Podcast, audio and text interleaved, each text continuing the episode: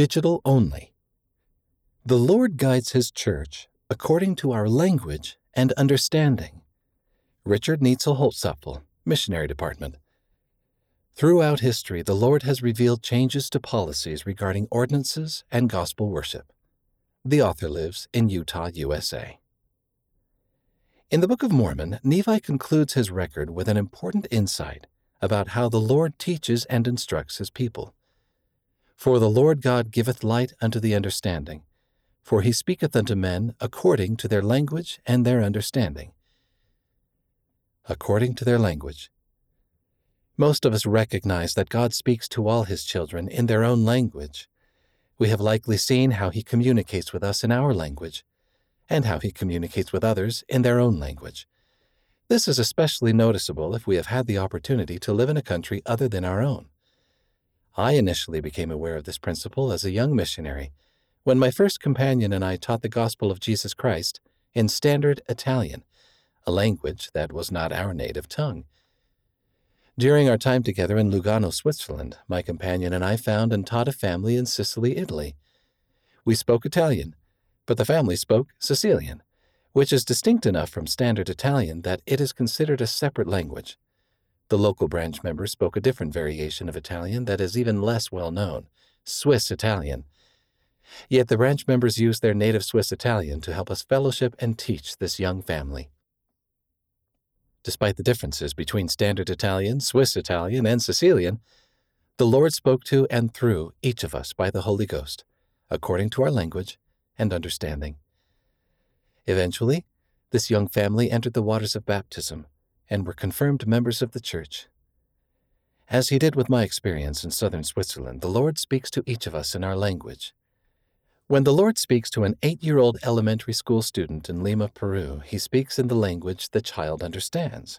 The same is true when he speaks to a university professor in Tokyo, Japan. He speaks in the language the professor understands. What may not be as familiar to us is that the Lord also speaks in the cultural context of the life and time of a person or people. He communicates according to their understanding. Unto their understanding. I have discovered that in different times and places throughout the ages, the Lord has always spoken to his children according to their language and understanding as he shared his message, ordinances, and truths in the language and culture of the people. Even though God's children are limited in their language, no language is perfect, and limited in their cultural understanding, cultures adapt, borrow, and change over time, the Lord kindly condescends to communicate his will in their language and culture so he can instruct and succor them. In Doctrine and Covenants, section 1, verse 24, the Lord says, Behold, I am God, and have spoken it. These commandments are of me, and were given unto my servants in their weakness, after the manner of their language, that they might come to understanding. Therefore, when a culture dramatically changes over time, we should not be surprised that the Lord, who is the same today as he was in ancient times, reveals his mind in a new cultural context based on the time place, and understanding of the people. An holy kiss and salutation. For example, when the Apostle Paul wrote to the saints in Rome, Corinth, and Thessalonica, he invited them to salute one another with an holy kiss. This instruction made perfect sense in the ancient Mediterranean culture where men greeted each other with a kiss. Greeting someone in all cultures, ancient as well as modern, has always been a sign of affection, friendship, recognition, and reverence. The precise form of those greetings, however, often depends on what is appropriate or expected for the specific occasion and the culture. In some times and places, this may take the form of bowing, handshaking, hugging, kissing on the lips or cheek, or rubbing noses. Paul's injunction for the saints to greet one another with an holy kiss would have felt like a comfortable and familiar sign of fellowship in his ancient Mediterranean context. But in the Western cultural context of America in the 1800s, the Lord inspired Joseph Smith to adapt this New Testament command to salute one another with an holy salutation, perhaps as a way to apply this concept to his people living in a different time and place, in which kissing was not viewed as a comfortable form of greeting within a church community. As the situation of God's children changes over time, this context may be one way the Lord speaks to his people so that they might come to understanding. changes within cultural context. This might also partially explain why we may find certain scripture stories challenging to understand, even when the scriptures have been translated in our own language.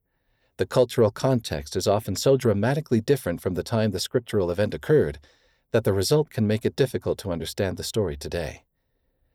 When the Lord establishes his own covenants and ordinances with his people, it is in the context of a specific culture at a specific time and place.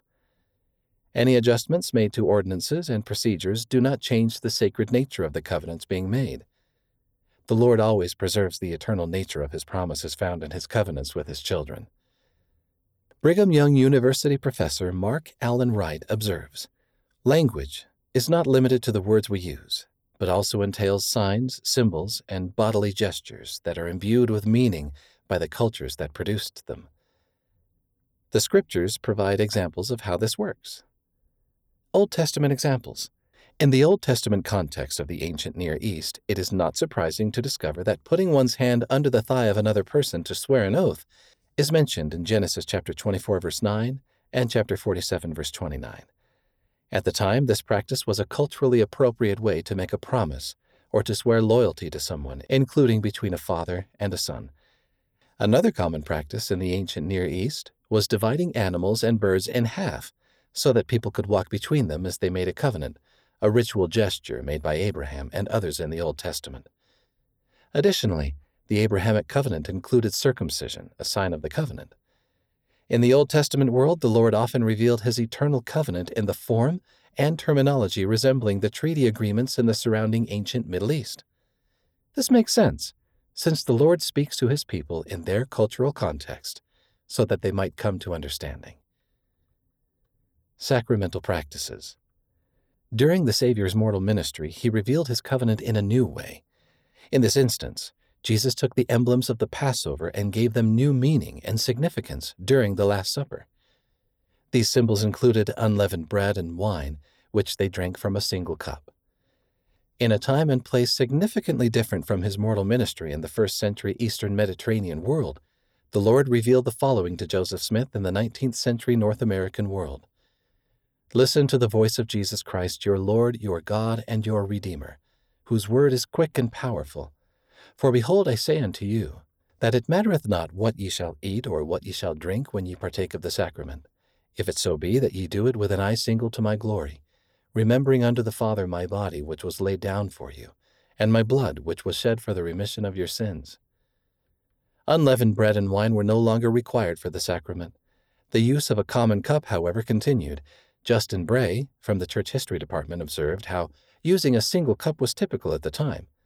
Beyond religious settings, sharing a cup was a common practice in the 19th century America. Drinking fountains in public schools, parks, and railroad cars often came with a chained cup or dipper on which everyone placed their lips. Eventually, the Lord inspired his prophets and apostles to discontinue the use of a common cup in offering the sacrament in 1912, even though there was a beautiful symbolism of unity and solidarity in drinking from the same cup where everyone shared the sacrament together regardless of their differences, the culture had changed. The Lord spoke again to his people in their weakness that they might come to understanding. Roles of the Savior and of his followers. Nevertheless, the Lord warns men and women that it is not their prerogative to change the means or words in how we make sacred covenants that he has revealed. Only Jesus Christ has the right to modify the ordinances and procedures by which we receive his covenants based on the time, place, and circumstances of his people. We only have the right to accept those covenants, not to change them or the ordinances. As a result, the Lord's people accepted his right to end circumcision and all animal sacrifices. They accepted his changing of the Sabbath day from Saturday to Sunday as a sign of the Christian covenant. It is likewise our opportunity to follow him however he reveals, through his prophets, that his work be performed today revelation to living prophets, including in temple worship. We have witnessed how the Lord has inspired his modern prophet, President Russell M. Nelson, to reveal his teachings, covenants, and ordinances in our language, according to our understanding, including with witnesses for baptisms or the age for Aaronic priesthood ordination. This is particularly true in temple worship.